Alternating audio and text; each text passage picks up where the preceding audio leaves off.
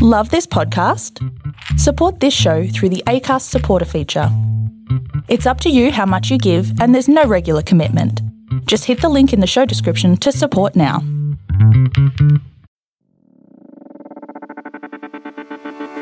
This is a Lip Media podcast. Stop, collaborate, and stop listening to this podcast if you don't like swearing. Okay, bye. Fuck off and die. I hope you have a shitty life. Fuck off and die. I hope that you contract pink eye. Fuck off and die. I hope you have really bad sex. Fuck off and die. I hope you never pay your hex. Fuck off and fuck off and fuck off and fuck off and fuck off and die. Hello, welcome to the Fuck Off and Die podcast. We are in the future Why are we in the future? because it's the future. Oh. Is or would you say it is the present? We're in the past. From when people are listening, we're actually in the past. Holy shit. we're time travelers. My brain is exploding. Either way, we're definitely time travelers. It is Sarah and Jade from the past speaking to you to say, We love you. If you are going through heartbreak, it fucking sucks. I know this sounds like such a seamless podcast that you assume we just record it live and drop it straight away. But in reality, it does take several days of edits. I have to the edit. flawless composition that you end up hearing. I have to edit so much of this fucking podcast. Neither of us are trained media personalities. Can you tell? I am just a personality. Very large, very colorful personality. Exactly, but you can't see color because it's a podcast. Oh. Maybe in the future, the podcast will come in color. Okay, I want to This season, our podcast is in color. oh my god, that's true. Our artwork got color this season. We decided we deserved pink. I don't know why we thought podcasts couldn't have color in the past. That was me. I have this thing about creating art within a structure. And so I went a little bit white stripes and was like, yeah, we're just black and white and a little bit of red for the blood. But Okay. then I realized that some people found that a bit intense and didn't understand what we're about. Do you know who else liked black and white as a color scheme? Oh no, who? Are you going to say Hitler? Oh my god. I really loved uh, Hitler's branding. And I said, Jade, That is one thing that, like, I mean, the Nazis suck, and everyone knows the Nazis suck. But one thing they were very good at was graphic design. they also had amazing uniforms. I think they were designed by some designer like Gaultier or Versace or something. Really? Did I make that up? I don't know. Maybe. Also, I, I, hate the you Nazis. just like throw Versace under the bus as a Nazi, though. Do you know who was a Nazi supporter? Coco Chanel. Like No way. 150%. Look it up. It's weird how nobody talks about it. Are you sure? Because Yes. that's a pretty damning thing to say if you're not 100% sure. I am 100 I said 150% sure. I read a very well referenced article about it. Oh my God. I know. So yeah, she's a bitch. Oh my God. Don't wear her shit. Oh, I couldn't afford to. Don't even wear the knockoffs. Wait, what were we talking about? Oh, oh. Speaking of color, Oh, yeah, we're in the future and the past so simultaneously. yeah. okay, no, but And now in color. that we're not talking about that anymore. So we did something else really cool. Besides brand ourselves like Nazis, we made an ebook. Yes, we made a digital version of the book. So if you need support, like right fucking Wait, wait. now, What does it feature? color.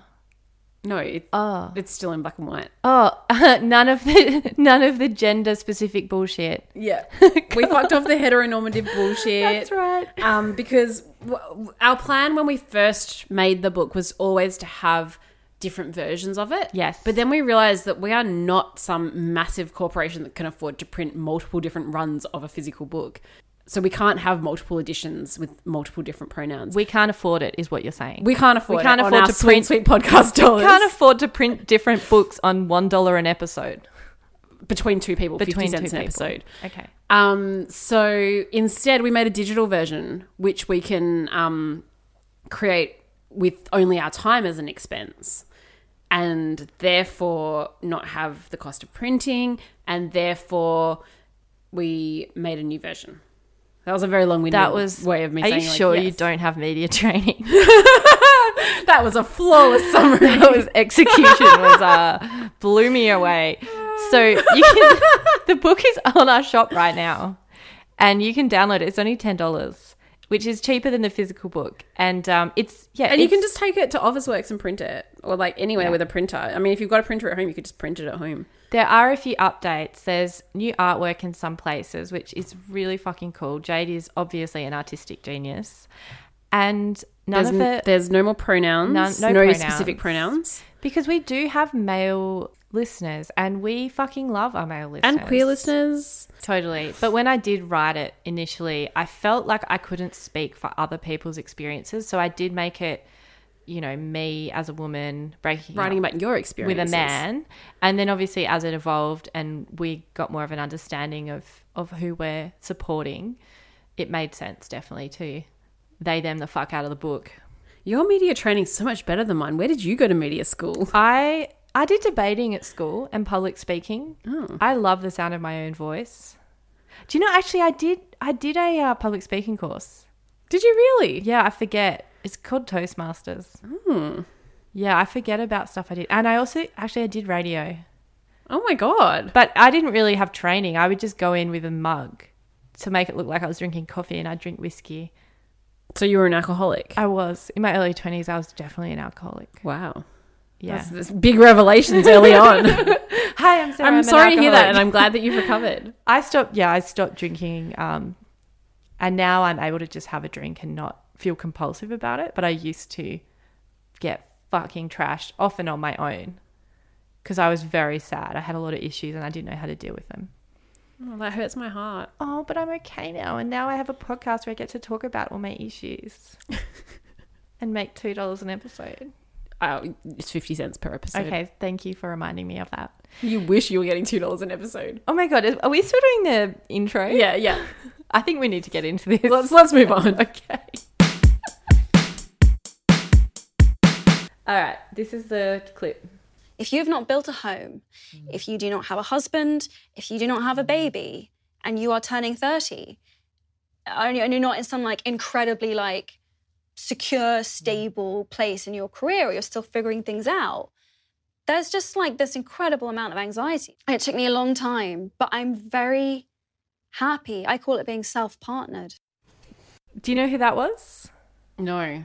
It was Emma fucking Watson Oh, I love her. talking about turning 30. But insert whatever age you are. Yeah, I remember 30. Turning 30. lol, lol, lol. Such a little baby. I can't imagine how scary it must be to be turning 30. Actually, I actually do remember turning 30. I was And I do remember being scared, yeah. Yeah. It's a big landmark. But as I approach 40, 30 doesn't seem so frightening anymore. Spoiler alert. Spoiler alert. Time keeps going and you will eventually turn 40. Although, as we have established, me and Sarah are actually not working in linear time, and we actually move back and forth between the past and the present. we're from the past. So I'm actually in my early 20s right now. Still an alcoholic, having having some good good but horrible times. I'm in the future. I've I'm mentally moved on to an hour from now, while me and Sarah will be eating a delicious dinner. Oh, I can't wait. We're going on a date. I'm going to stare into Jade's eyes and make her feel deeply uncomfortable. It will make me like I do on all my dates. Anyway, so okay, Emma Watson. Um, Oh, yeah. turning Ooh. thirty. that wasn't that wasn't really the uh, the subject. That was the big thing. It was one Being self partnered. being self partners, and, and the ang- Does she mean single? No, she doesn't see herself as single. She sees herself as self partnered. Mm-hmm. So she's not single. She's self partnered. Okay. Okay. I, I love that. I love that language. And she also talks about the anxieties that come with not having all of those stereotypically stable things that people think you should have when you're turning 30. I feel like we need to checklist what Emma Watson does have as she turns 30, which is millions, of dollars, an incredible career in cinema, but also as like an advocate. She's got a lot going on. But can can I just interrupt and say, isn't it amazing that a woman who is objectively so successful like she is can still feel can still feel the anxiety and the social pressure to have all of those things. Yeah. So I think that goes to So nobody's exempt. But it sounds like she's worked through it because Yeah. now she's like, I'm self partnered, bitch. She sounds fine. She sounds fine. That's it. That's the end It's of this fine. segment. She's guys. Emma Watson. Guys, is, I'm not worried about Emma, Emma Watson. is fine. the end. Should we go? Let's go get dinner. I'm thinking about this dinner. Jade, I'm not fine. Don't leave. so Emma Watson is fine. Can we? Can the rest of us also be fine? I think we need to take I, I think I'm going to put it out there. I'm not fine. You, uh, I'm I am not self partnered and I'm not happily single. Like and Yeah. I feel like there's um a bit of a thing now where like you're supposed to be okay with being single and Yes. it's like empowering Yes. to like, oh yeah, I'm single and I'm living my best life. And it's Yes. like, yeah, that's great, but I'm not. And when I say I am, it's just bullshit. Like yes, yeah. I hate being single. And I mean, I'm not going to date someone who is going to make my life worse. Like, I don't hate single that much. Yeah. But it's certainly not my preferred state to be in either. See, I used to do that. Date people that would make it work. Wow. like, being single sucks, but how could I make it worse? Because there's nothing that makes you feel more alone than being in a quote unquote relationship with someone that is not mentally there or is horrible. yeah. Sometimes. There's always good Yeah, it can be very There's lonely to be in a bad relationship. Well, funnily enough, this is going to sound very trite and conceited, like everything I've been saying in this episode. Didn't we make a podcast so we could just listen to ourselves talk and then let, make right. other people listen to us talk? So maybe I will stop prefacing every sentence with that because Yeah, I think it's just, that's the base assumption. it goes without saying that it is trite and conceited. Yeah. But I agree. I feel like up until two weeks ago, I felt like a lot of stuff I was saying I did believe, but I didn't feel it experientially in my body. And then I went through a really rough patch where I felt like, or I realized that I have worth. And then all of a sudden, I started to feel genuinely at peace about not having a partner because I've always experienced a high level of anxiety about not having a partner. And that's really hard to say. It feels embarrassing. Yeah, I feel embarrassed to say that I want a partner. Like, Yeah. I feel like a I, big I want to be like, nah, bitch, I'm fine. yeah, the big part of our identity is being like we're killing it on our own, but like it can Real talk, hard. it's hard. Yeah. And we're lucky we have each other. You know, like we're not alone in the world. Yeah. We're not in like a dark abyss of loneliness. but Although- it's hard. I don't know if we're lucky because I think that we did work at connecting and forming a relationship. You worked at forming and connecting I worked I work so hard every time. I was there. I was present. Work, work, work. it's Um, worth it. but sorry, I just want to come back to that concept of worthiness and and that as you have become more aware of your worthiness, you've become less anxious about being single. Yeah. So would you say that you're moving more from singledom to self to being self partnered? I, you know what I think? And I said this to my therapist the other day. I genuinely feel like I am in a relationship with myself because I've also experienced that. I, I'm one of those people that always has a partner, I think. And when I'm with a partner, I'm not always genuinely feeling like I am fulfilled with someone. So I don't even know if it makes a difference if you're with someone or not because you're always with yourself and you need to and it, and I know this sounds so trite, but you need to nurture that relationship with yourself and and like yourself. And I genuinely don't think I got that until two weeks ago. Well, I mean, lucky you're living in the hope- past and you're not 30 yet. I hope it lasts. I think it's something that's clicked because I do find that in in my journey, like I I kind of have something that clicks, and I just feel so I feel relieved because I always just have had lived with this anxiety that I'm not good enough and that I need someone to validate my worth. And then that leads to you getting in relationships with people who actually treat you like maybe you don't have worth. I don't mean to, but they're drug- they're struggling with their own self-worth issues. How did you increase your worth? I didn't increase it, and that's the thing. I didn't increase it. It was always there. I just I know it's there now. You just became aware of Everyone- what was already there. Every single person has worth. I just didn't believe I did. Oh, babe. Yeah. You've gone through this process of like, you were always worthy, but you couldn't see it. Yeah. And now you can see what was always there. It's like obvious to me now. But I can Babe. feel it. But it's like that same thing you said where we're always going, "Oh, I don't need anyone. I'm so great. I'm doing, you know, I'm living my best life." Blah blah blah. It's like I always said, "Yeah, I've got self-worth." Hmm. But I don't think you I didn't believe it did or believe it actually inside of me. But I only realize that now. Yeah. And obviously that has a lot to do with like upbringing and conditioning. Unfortunately, sometimes people have parents who who who squash their children's self-worth, and that's really sad because that child had worth all along. Hmm. They It's just like they hid the worth from you. Yeah. And a lot of the time, the sad thing is that the parents and the people that do that to you have their own issues with their worth. Instead of dealing with that, they project it onto their child or Yeah. onto you. And then you just get used to being with people in relationships that don't treat you like you're worth something because you're just used to it. Yeah, the love that is modeled to us, I think, has a really big influence on the love we seek. Totally. And it's comfortable. Mm. A lot of the love I had was very driven by drama because that was what it was like growing up, having unpredictability and drama. And then when I'm with someone who's like stable, it doesn't feel like love because it's not exciting. Hmm. But love isn't necessarily what it you're doesn't need to with. be tumultuous. It's horrible. It's so stressful. Yeah. You can't concentrate on making things or like nurturing anything outside of the relationship. You're just in survival mode all the time. Yeah, that sounds stressful. Yeah. So if you're listening to this and you do feel anxious about being partnered, I guess I want to say Or that. not being partnered. Yeah, about not being partnered. I think it's a universal experience and it is really hard.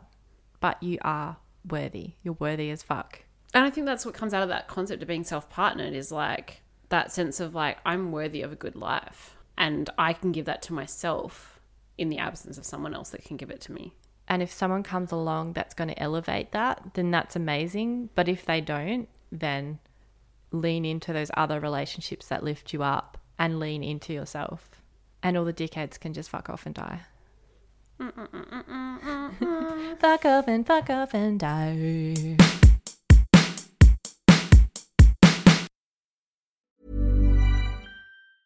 Planning for your next trip? Elevate your travel style with Quince. Quince has all the jet setting essentials you'll want for your next getaway, like European linen, premium luggage options, buttery soft Italian leather bags, and so much more. And is all priced at 50 to 80% less than similar brands. Plus, Quince only works with factories that use safe and ethical manufacturing practices. Pack your bags with high-quality essentials you'll be wearing for vacations to come with Quince. Go to quince.com slash pack for free shipping and 365-day returns. Hey Sarah and Jade, I just want to know when do you think is the right time to start dating after a breakup? Oh, good question. We may have done this before, but shall we do it again? It feels familiar, but let's do it again. We've at least touched on it before. Well, it's definitely something that when you're going through a breakup, you think of.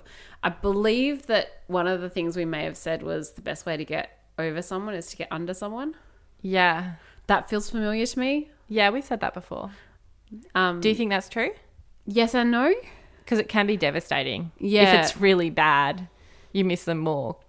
If Yeah. If the sex was good before. Look, I don't think it's going to move you on emotionally from Hmm. a partner that you've been through a breakup with to get on under someone else, um, so to speak. Or you might be on or top. top them. Yeah. you do you. They might be Um, under you. Yeah.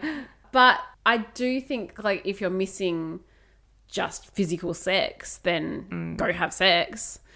But I think that you need to know why you're doing it. And if you're trying to replace emotional intimacy with meaningless sex, that's not going to fill the hole, so to speak. You will you will devastate yourself. If you're trying to fulfill a physical need with physical sex, go to town. Yeah. That's smart. In terms of when the right time is, though, I don't think there's a right or a wrong time to move on. What about say you're in a breakup, you're going through a breakup and you're like, oh, I just really want to go on online dating to distract yourself from the pain. Do you think that's a good idea? I feel like swiping as a distraction might be a good idea, but actually dating as a distraction, I feel like it's probably just going to cause more drama. It'll compound your pain probably. Maybe compound the pain. And also, you might actually accidentally inflict pain on other people. yeah, because in the process. you're not in working order. No. So maybe the right time to date, it's not a fixed time, it's a state of being. It's when you're in good working order again, to use Dan Savage's phrasing of it. Oh no, I made that up. No, you didn't. No. I think that's a really good point. Yeah. Yeah, because sometimes also swiping can be good to remind yourself there are other people out there. Yeah. And even if you don't, like, you might just, it's sort of like perusing, Yeah, just browsing the catalogue. Yeah. but you don't actually date them. It You're not ready to buy. It might help you just notice that there are single people living in the world available to potentially fuck you. or date you in the future when you're ready. Yes, because it's not all about sex, Um, apparently. well, I've been reading recently about asexual people. And when I say reading about, I follow Chuck Tingle on Facebook. Yeah. who is um, world's greatest author, and um, his latest Tingler is about asexual people and therefore not super sexy. Does he actually write books or just do Oh, yeah. No, he writes books. about Yeah. butts? I mean, the the titles and the covers are incredible. Oh, I thought he was just they're actual meme. books. No, no, no, no. He he he is he's created his own universe. He's the real deal. Yeah. I mean, at first I thought it was just, yeah, parody covers and stuff, but actually his whole thing is like just about doing you. Like, Yeah. I think he phrases it as trot on. It's like, be yourself. Yeah. You are enough. And just by existing, and again, this is his phrasing, you prove love. Oh my god. Yeah. I didn't realize that there was any depth to it. I literally thought he just talked about anal sex. I'm sure there's heaps of anal sex in a lot of those I'm books, especially the ones that have pounding in the title, which a lot of them do. You you never you never just have sex in the butt. You pound in the butt. Yeah, butt. a lot of the titles are things like being pounded in the butt by my lawyer's butt. Or like they, they're weird titles. Like my You ty- have the right Tyrannosaurus remain lawyer's silent. butt or something like that. Like it's like very very hilarious titles and the covers are equally hilarious. Bad Photoshop, amazingness. And it's worth following just for that content. But there are books underneath and there is like a whole kind of like I said, like I feel like he's created a universe, both in his fiction but also literally in this physical world. He's created a space that's safe for everyone Yeah. and where everyone is valid just by existing. So speaking of worthiness, Yeah. he's really validating that everyone is worthy. He's a George R. R. Martin of butts. I don't know who George R. R. Martin is. He wrote Game of Thrones. he had, a, I think there are a uh, lot of books. He created a universe. Sure. Yeah. Yeah. Yes. He's a genius who has created a universe. I don't know if George R. R. Martin is a genius. Also, why does he have I think to be? Chuck Tingle might be. why does it have to be R. R.? It's really hard to say. It's like ah R. Maybe his name is Red Rover. Wed Wover. Can I admit? Can I uh, confess something to you? Yeah. You know how you were like, I re- actually read it in this book, which kind of sounds like an insane book. You know, when I whenever I say to you, like, I read this article, it's actually something I learned on TikTok. but you don't like TikTok, and I know you shut down when I mention TikTok, so I just pretend Is that why you can't ever find sources for your articles? because it's all from TikTok. I admitted that to a mutual friend the other day. I was like, "Yeah, Jade hates TikTok," so I just say I, I've read it in an article. yeah. I'm, I I feel like it's like the one part of my life where I'm really showing my age is my resistance to uptake TikTok. Yeah, it's the one part. Other than that, other than that, I'm I'm flawlessly in my teens. Ew, teens. I would hate to be in my teens. Yeah, it's an awkward age. Um, what was the question? Oh, dating. When's the right time to oh start my dating? god! again? And we you, went on a huge tangent. you said something really cool though about uh, whether you're in the right state. yes. Rather than rather than it being like it, you have to wait one week or you have to wait one month or you have to wait one year. Yeah, It's- yeah, yeah. You you should wait and you don't have to do anything. Do whatever the fuck you want. But you I would recommend that you wait Two full moons. until you feel like a you're not going to just be going around causing other people pain because you're not ready to receive love. People will fall in love with you. yes. You are so awesome. Yeah. And also, I find that when you're going through heartbreak and you're unavailable for some reason, a lot of people really like that. And Or also, like, there's nothing wrong with like if to you if you're not ready to be in a relationship, just be open about that and do your casual dating and True. Um, you know that way people hopefully going to be cautioned that hey, now's not the mm. right time to fall in love with me. I'm hot not mess here for that. and I'm here for some hot sex. Yeah, and th- that's fine. But I- if you're looking for another relationship, then yeah, I think when you're feeling ready to really love someone new who is not your ex, mm. and when you're feeling love for yourself, mm. and when you're feeling ready to receive love from someone else. Can I confess something else? Yeah. Not about TikTok. I used to be that person that would go and find a new partner or someone when I was going through heartbreak to n- sort of distract or numb myself from the pain. And like, if you ever have an ex that like met someone really quickly and you're like, oh, did I not mean anything to them? you did you did they loved you it's just like a mechanism to try and like push the pain away Like an avoidance strategy. yeah because then you're focused on this new person but the thing is you can't ever really be focused fully on the new person because you are genuinely still grieving the person from the past and it's sad because i think about a lot of relationships i've had i didn't really get to enjoy the beginning of it because i was just trying to hide my grief from them and i should have been single i should have just stayed away Yeah, and just taking the time it takes to process and then be ready. yeah I was just thinking as well about like, you know, how there's no set amount of time that that takes. Part of it is like how long it just takes you to process that and be ready.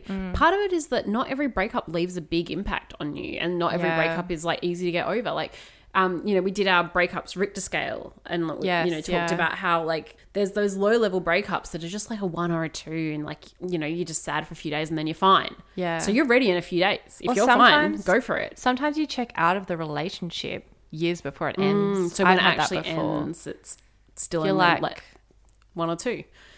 but then there's like those breakups that are like hitting the eight or nine on the scale, where it's life shattering, devastating. It's going to take months to get over the crying every day stage, Yeah. let alone the part where you're ready to receive love from a new person. yes Um, and so, yeah, I don't think there's any rule about this. yes I think you should trust yourself. And I think you should really engage with how you actually feel and not what you should be feeling or where Yeah, you think true. you should be at or what you think you should do. Yeah, because some people say like, oh, if you're with them for a year, it'll take a year. If you, I mean, I was with one of my exes for nine years. Like, I shouldn't even be dating now. I mean, not I'm not I'm not dating now, but I have dated since. Do you know what I mean? Like, I don't think there's any hard and I- fast rule. It was hard for me not to just make a like funny comment for the sake of comedy, but I wouldn't have meant it why? Please do. Why would you hold back? Because I don't know. I feel like we're like I, there's something about this space that feels a lot warmer and more genuine than Because my spaces. because we're in my bedroom. It might be that. You can be mean to me. I love it. Also, that's my love language. Being a bitch. It's definitely not my love language. If I'm mean to someone, it's because I'm w- wanting to be mean to them, not Oh. because I'm trying to show love. So, I wanted to talk about something else. Mm-hmm. And I, I spoke to you about this a while ago. You know, I'm not going to remember what you said a while So, ago. you, you know how I said I used to be one of those people that got into something really quickly? yeah. The thing that short circuited that was my dog dying. Wow. And that was. That is heartbreak. Yeah, but but it was the parallel.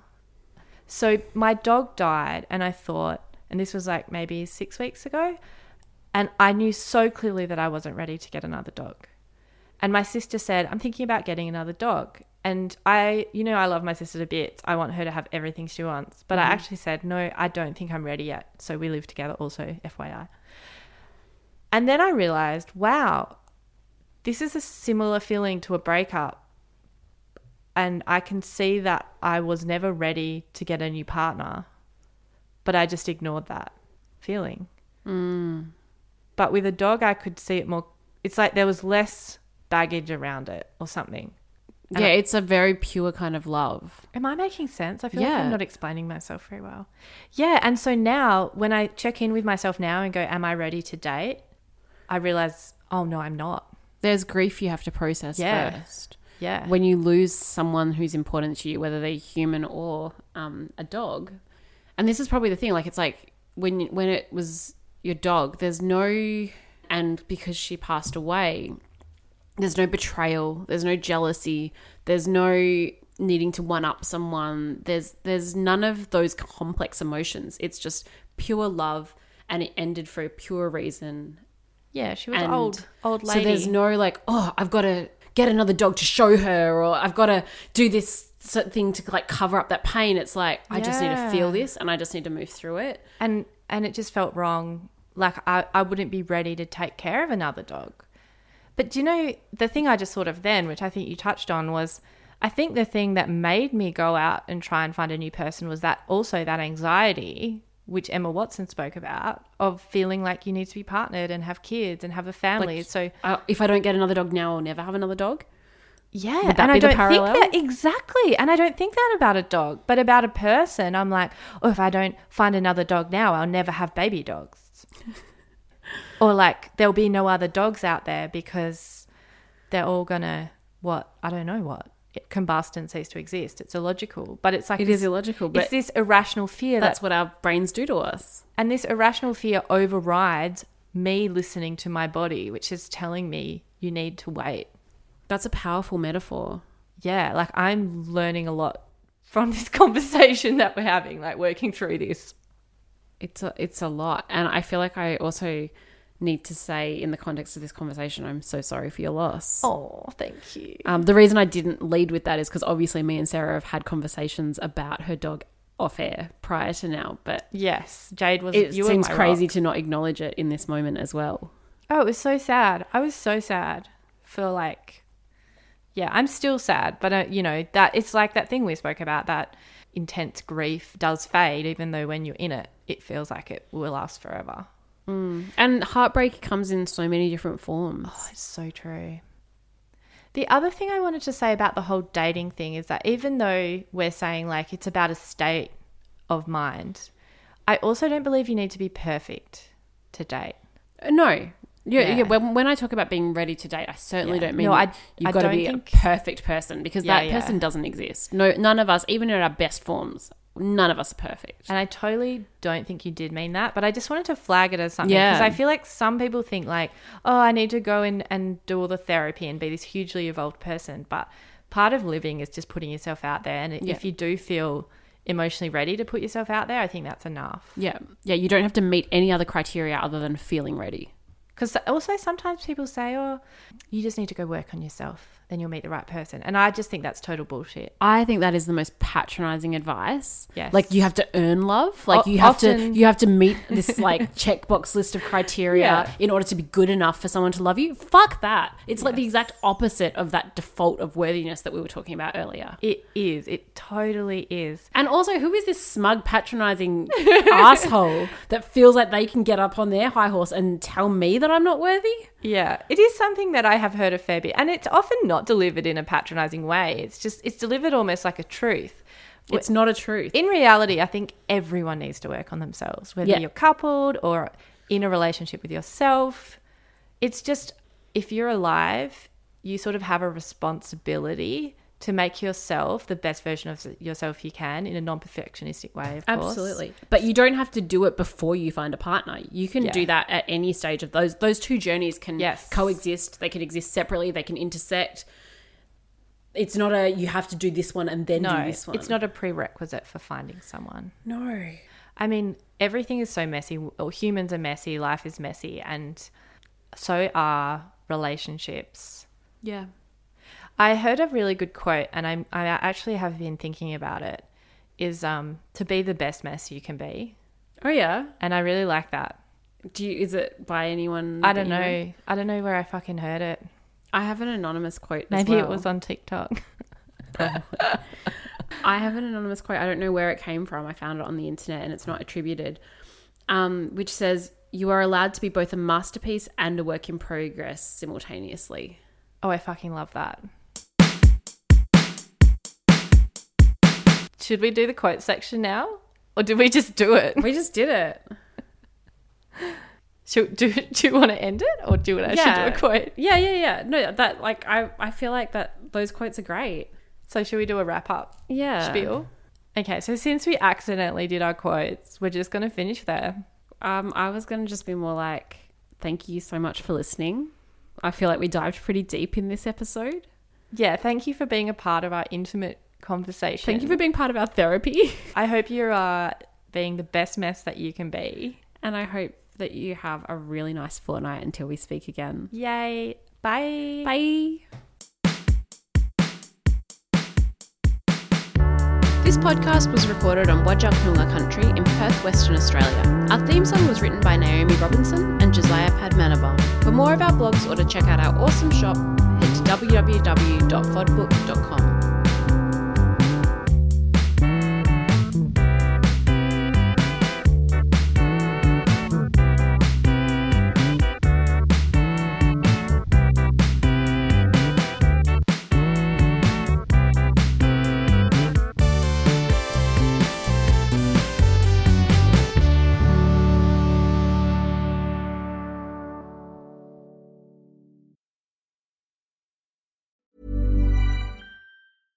Even when we're on a budget, we still deserve nice things. Quince is a place to scoop up stunning high-end goods for 50 to 80% less than similar brands. They have buttery soft cashmere sweaters starting at $50, luxurious Italian leather bags, and so much more. Plus, Quince only works with factories that use safe, ethical, and responsible manufacturing. Get the high-end goods you'll love without the high price tag with Quince. Go to quince.com slash style for free shipping and 365-day returns.